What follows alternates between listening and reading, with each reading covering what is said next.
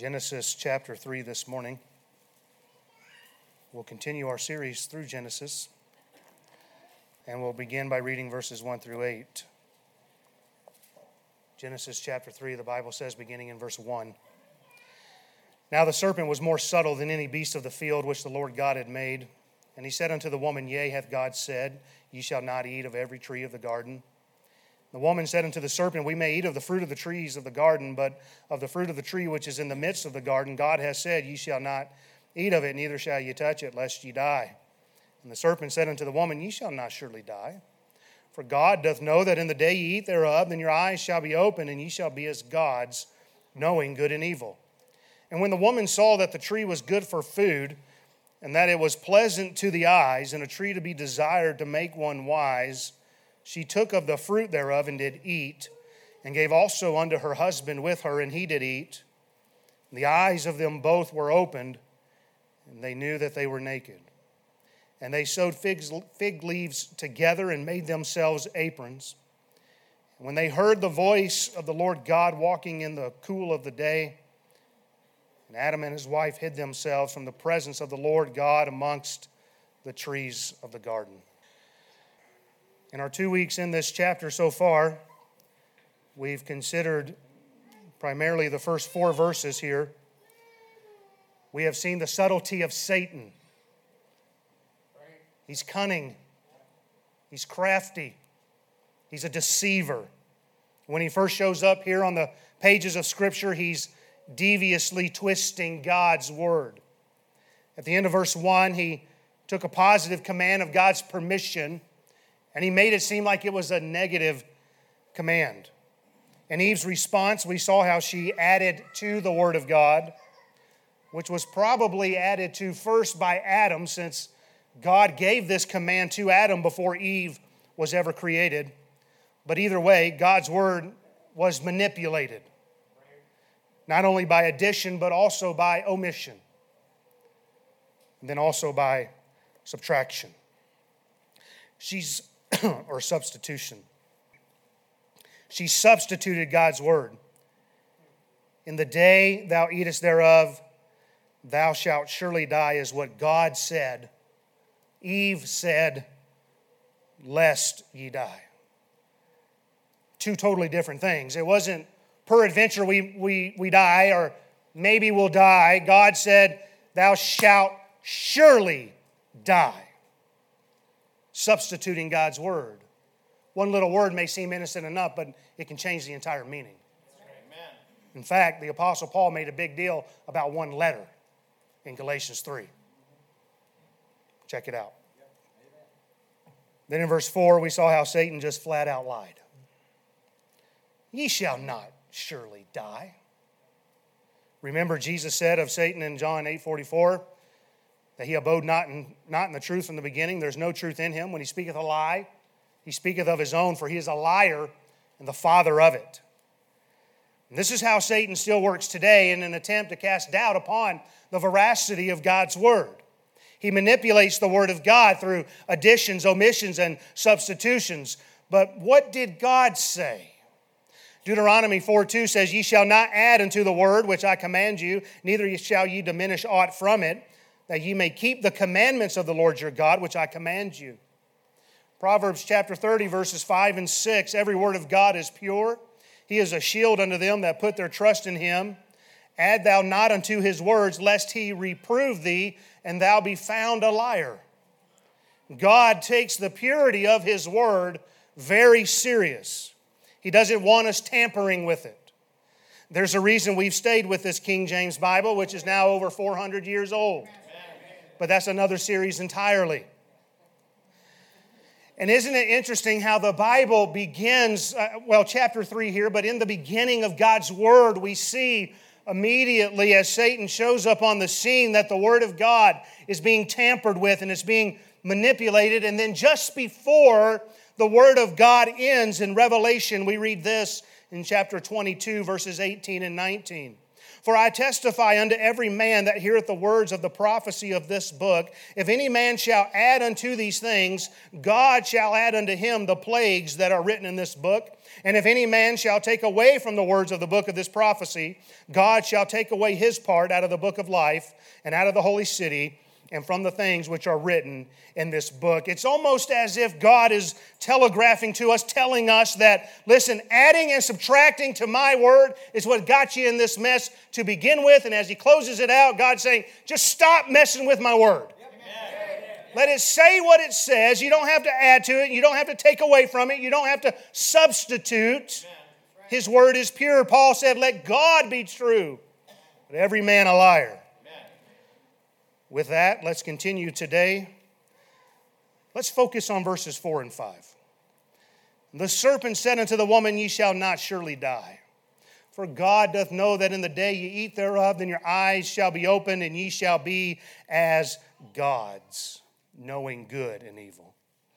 Satan continues his conversation with Eve by telling her an outright lie Ye shall not surely die. And let's remember that Satan didn't start with this overt lie in verse 4, but he began in verse 1 by covertly bringing doubt, bringing a question upon the word of God when he said, Yea, hath God said. You see, there is a progression in Satan's strategy against you. He doesn't start with an openly powerful lie to begin with but he starts with a slight deviation from the truth. We understand a lie is a lie, but just bear with me as I put it this way. Once you allow a smaller lie into your mind and allow it to take root, you are now vulnerable to believe an even bigger lie. The pathway to an openly sinful life is paved with gradual compromise. We entertain thoughts first. And as we do, a pattern begins to develop in our mind long before we've ever acted. Someone said private thoughts eventually will lead to public actions. What began with, Yea, hath God said, led to, Ye shall not surely die. It began with entertaining the doubt in the mind. And once that was allowed to take root, Satan progressed to this outright lie in verse 4. By Satan lying about the truthfulness of God's word, we can see how Satan hates the word of God. Satan was the original textual critic. Textual criticism is man sitting in judgment of God's word instead of God's word judging man. Amen. You may hear it called higher criticism as well. And it's a method that Satan is still using today to deceive many. It does nothing but cast doubt upon the word of God. Textual critics say things like, there's no way Daniel chapter 11 and 12 could have been written by Daniel in his day because it is too accurate. It must have been written after the fact by somebody with a pen name of Daniel. I could do an entire series on the examples of textual criticism, which is casting doubt upon the Word of God. Yea, hath God said? There are supposed Bible teachers, but just consider how they attack the creation account that we covered over in chapter 1. And they are attacking major doctrines. I'm talking about the virgin birth. I'm talking about the deity of Christ coming under examination and question because of higher criticism. If you want to know what happened to Christianity on a large scale in Europe, then look no further than textual criticism. It employs this strategy Yea, hath God said to, Ye shall not surely die. Churches exploded in Europe after the Dark Ages. But in the 1700s, textual criticism revived, and this tactic of Satan nearly destroyed Christianity throughout Europe. Go to Europe today, and you'll find these massive Christian buildings and architectural uh, buildings, and they used to have thousands of people come and meet there every Sunday. And now they're virtually empty every Sunday. In fact, a lot of these places, the tourism that comes to see the place where Charles Spurgeon maybe preached, is more people coming in than the membership that's there now. What happened? Textual criticism. By the 1800s, textual criticism reached the United States and it spread like wildfire. And in its aftermath, it left behind many false religions which are wrongly categorized under Christianity. Religions such as the Jehovah's Witnesses, the Mormons, the Seventh day Adventists, and Christian science all come to mind that began in the 1800s. By the early 1900s, textual criticism in America nearly caused the same destruction that it did in Europe. And it certainly destroyed the mainline denominations that once stood for something in this country. But God, but God, in His mercy, He raised up a movement called fundamentalism.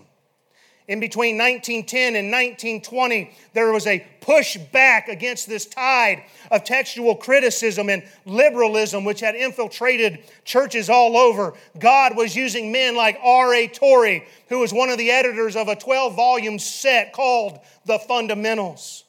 They fought against higher Christ, uh, criticism. They broke away from the denominational compromise, and it led to independent church movement of which this church is still a part of as an independent Baptist church.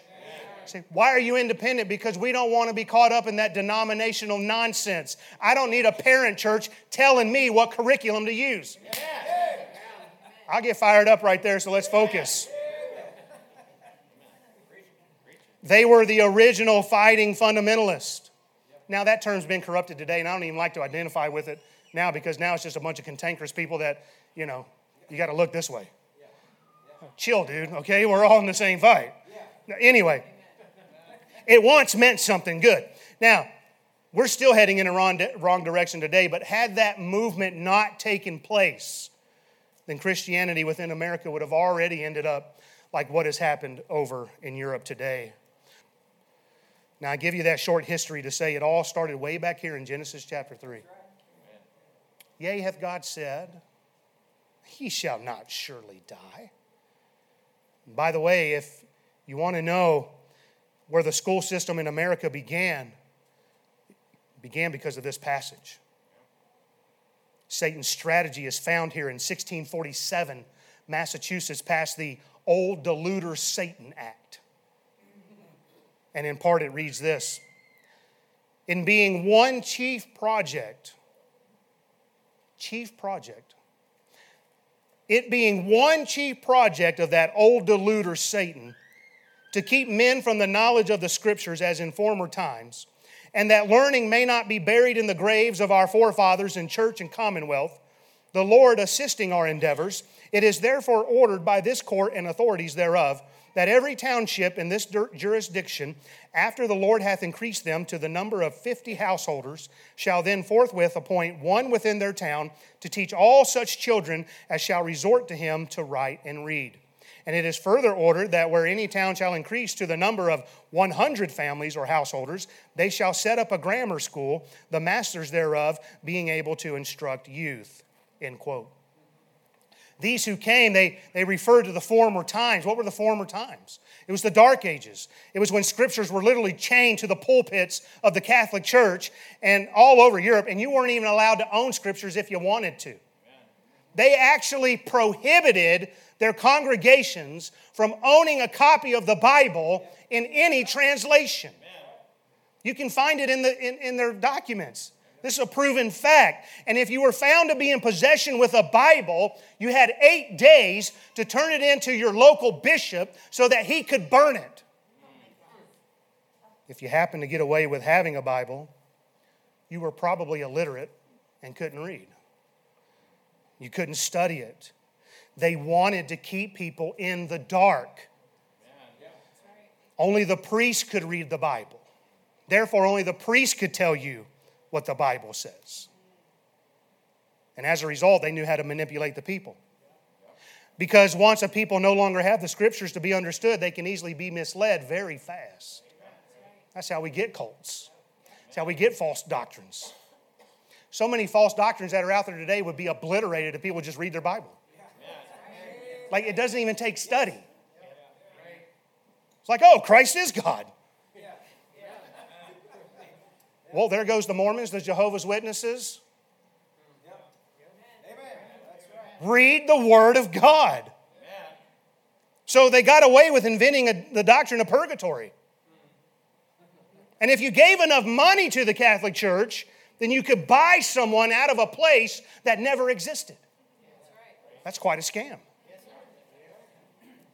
No one could question a blatant false teaching without a personal copy of the Word of God. They were called the Dark Ages for a reason. They lied and they manipulated the masses who had no ability to see through the deception because they didn't have a Bible.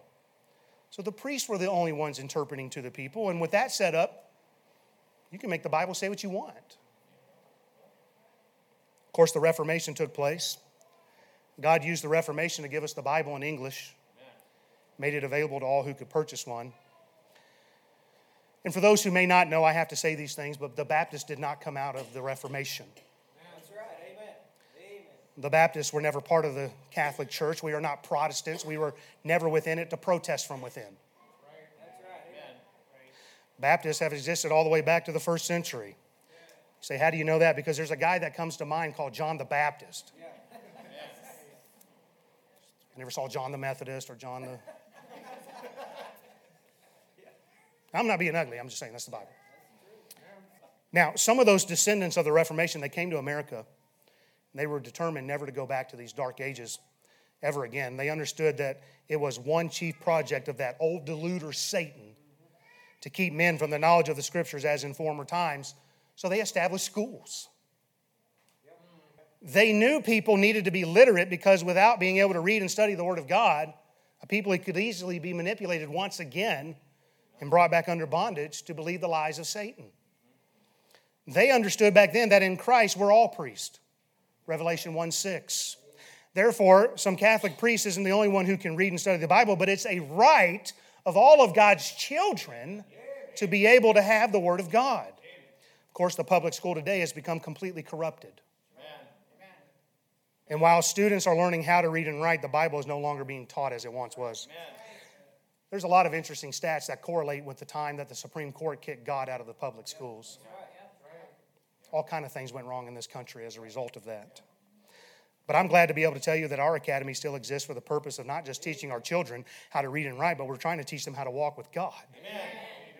to make wise decisions. Amen. High GPAs are good, but godly children learning the Bible is far better. Amen. Listen, if you want to send your child to our academy, but you don't feel like you can afford it, you come and talk to me. Amen. Early America understood this passage in our text very well. They were not ignorant of Satan's devices. They knew the devil desires to snatch the seed of the Word of God out of the listener, the hearer, that he seeks to blind minds. He sends false ministers teaching a false gospel, and he sows unbelievers among believers. Satan doesn't like it when people go to hear the Word of God being taught. Why is it you get along just fine with your family on Friday and Saturday, but on Sunday, all of a sudden you begin to fuss and fight? that old deluder, Satan. He doesn't want you to hear the word of God. All of a sudden, you're arguing about something stupid. And I'm going to win. So we just drive separate to church. Never had an argument on the way to church since we've been doing that. we can laugh because we know it's true. He wants to keep you from hearing the preaching of God's word. What better way to get you to come here hot about something and you're not even really with the service? Why is it you can sit through a two hour movie with unbroken concentration? But when it comes to sitting through a 40 minute sermon, I mean, does he have a lightsaber or something? I mean, if I was waving one around preaching, everybody'd be like, wow. you got the one that makes the noise? Yeah. God so loved the world.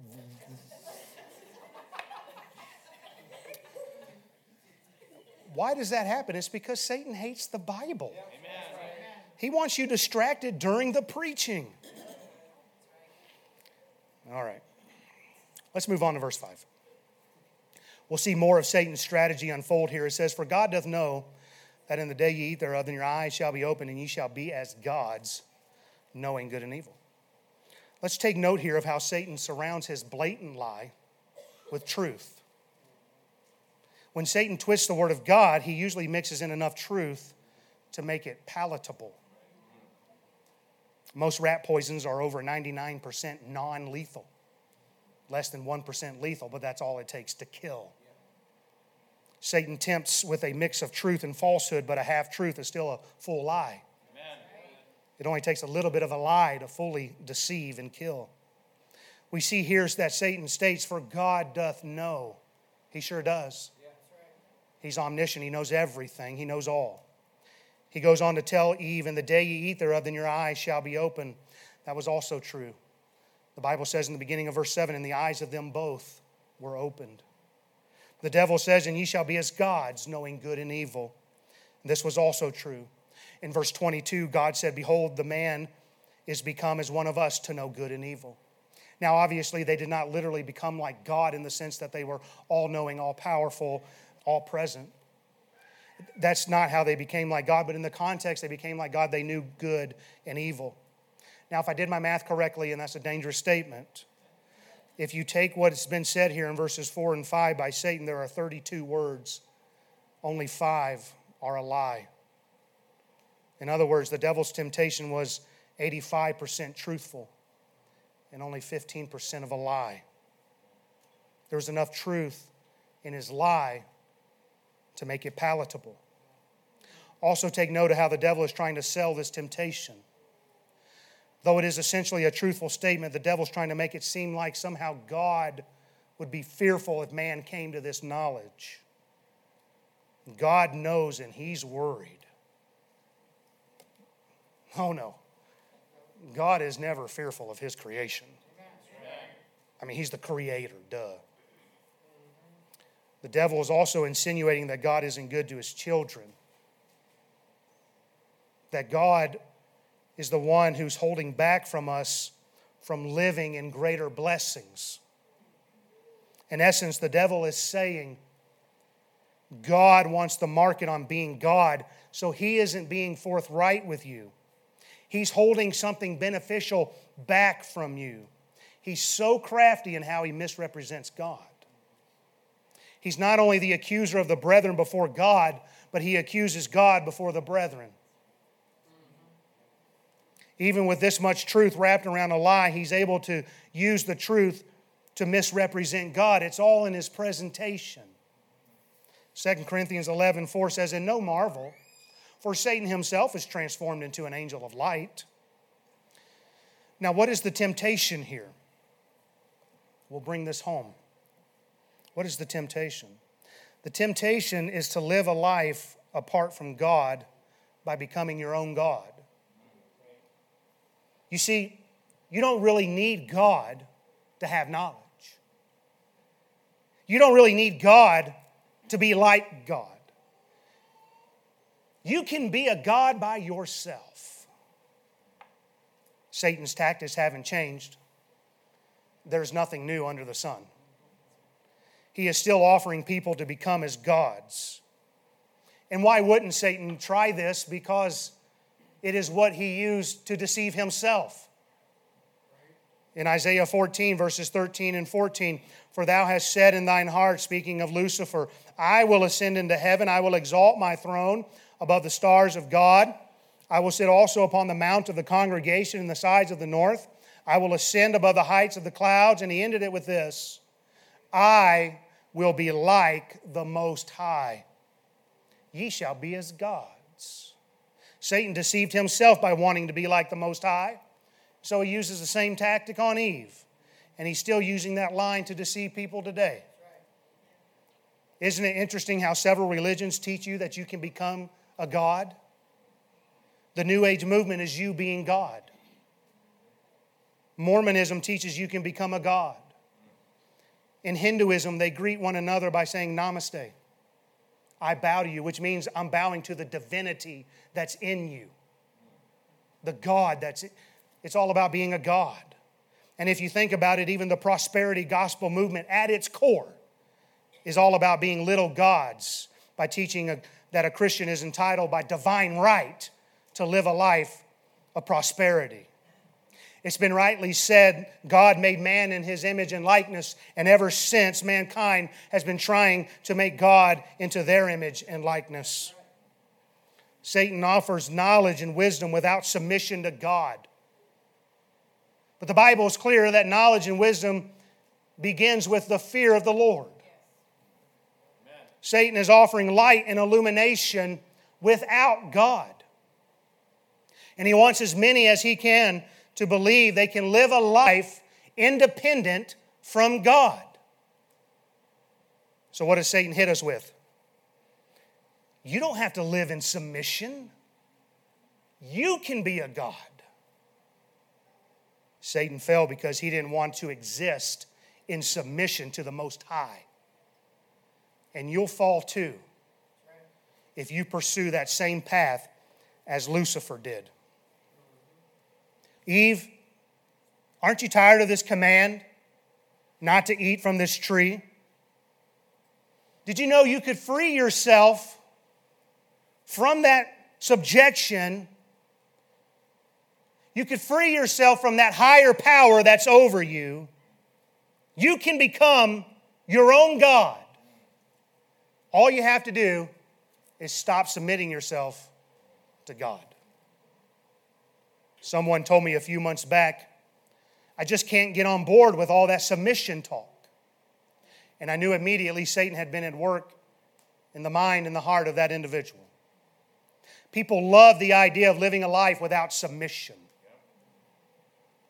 And it is this pursuit of a life without submission, us desiring to be our own gods, the God of self.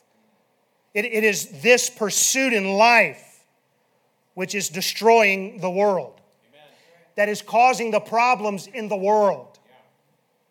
Come on, preacher, aren't you making a little too much of this submission talk? Well, tell me that after I read this. James 4 7 and 8. Submit yourselves, therefore, to God. Resist the devil, he will flee from you. Draw nigh to God, and he will draw near to you. You see, at the heart of this temptation from Satan to Eve, it's all a matter of submission. All she had to do was submit herself to God. But she didn't. So, guess what part of her curse is going to be after the fall? You can see it here in verse 16. Unto the woman he said, I will greatly multiply thy sorrow and thy conception. In sorrow thou shalt bring forth children, and thy desire shall be to thy husband, and he shall rule over you. You didn't want to submit to me, you're going to submit. God wants us to learn to live in submission to Him. He gives us parents. Yeah, those parents. God has given you those parents in your life Hopefully, they're teaching you submission. Why is this important? Because the day's coming when your child is going to be confronted with a choice to submit to God or become their own God. Some parents teach their children, maybe unintentionally, but they teach them nonetheless by their own actions. That it's okay if, if, if you're the most important thing in your life. God gives us other authorities in our life, and He says, I want you to submit to authority. We are told to submit to our spiritual leaders, our earthly leaders, and we are even told that the younger are to submit to the elders. 1 Peter 5 5 says, Yea, and all of you be subject one to another. And be clothed with humility, for God resisteth the proud and giveth grace to the humble. But our old nature says, I don't want to submit. I don't want to do what you say. I want to be the God of my life. People end up making a mess of their lives because nobody's going to tell me what to do. It's manifested all kinds of ways. it's not always so blunt as somebody destroying their life by open rebellion, but people stunt their spiritual growths. Their spiritual growth. They put themselves first. Listen, they, they put themselves first. They lay out of church. I know it's about to get real in here. I just don't want to go today. Why not? Well, I've had a, I've had a rough week. I'm just tired. I, I, I, I. I don't want to go to ladies' meeting. I don't want to go to men's prayer. You want to be the God of your life. That's the problem. People don't want to submit. They want to be first place in their life. People find loopholes. I used to do this all the time in the military. I know exactly what I'm talking about. I could count on one hand the amount of commander's calls I went to in about the last 10 years. Something always came up. I'm not bragging, okay? Pump the brakes. I'm just saying. I wasn't born with a King James Bible in my hand. People find loopholes. They don't want to submit. They make up excuses because they don't want to, they don't want to submit. I'm so sorry, preacher. I just can't. I'm not stupid and you're not sorry. You're glad you got out of it. Why? You're selfish. You want to be the God of your life. There's a reason some can't be used by God, and it's because they don't want to submit. There's a reason some won't go further with God, it's because they don't want to submit. You're not going to be greatly used of God until you learn to die to yourself. Submit to God and others, and you certainly are not going to last long in the ministry. Ephesians 5:21, submitting yourselves one to another in the fear of God. Well, maybe I should dial this back. I don't want anybody to say I got in the flesh. Jesus said, As many as I love, I rebuke and chasten. Be zealous, therefore, and repent. We must learn submission to God. We must teach submission to God. And we do this in part by learning to submit to earthly leaders, earthly authorities, earthly relationships. Because what's going to happen when God says, You need to repent and believe in me? What's going to happen when God says, I want you to serve me with your life. What happens will be determined in large part by how you have learned to submit to earthly authorities, Amen. such as your parents. I'm so glad my dad made me submit. He broke my will. Amen. Why are you so happy about that? Well, looking back now, it made me follow God a lot more easy. Because God came along and said, I want you to do I don't want to do that, God. I don't care. I told you to do it. So are you living in submission to God? Or are you the God of your life? You say, well, how do I know? Take a look at what you prioritize. That will reveal the true answer. If God and the things of God are not the priority in your life, you're still trying to be the God of your life and you're believing the lie of Satan. Let's pray.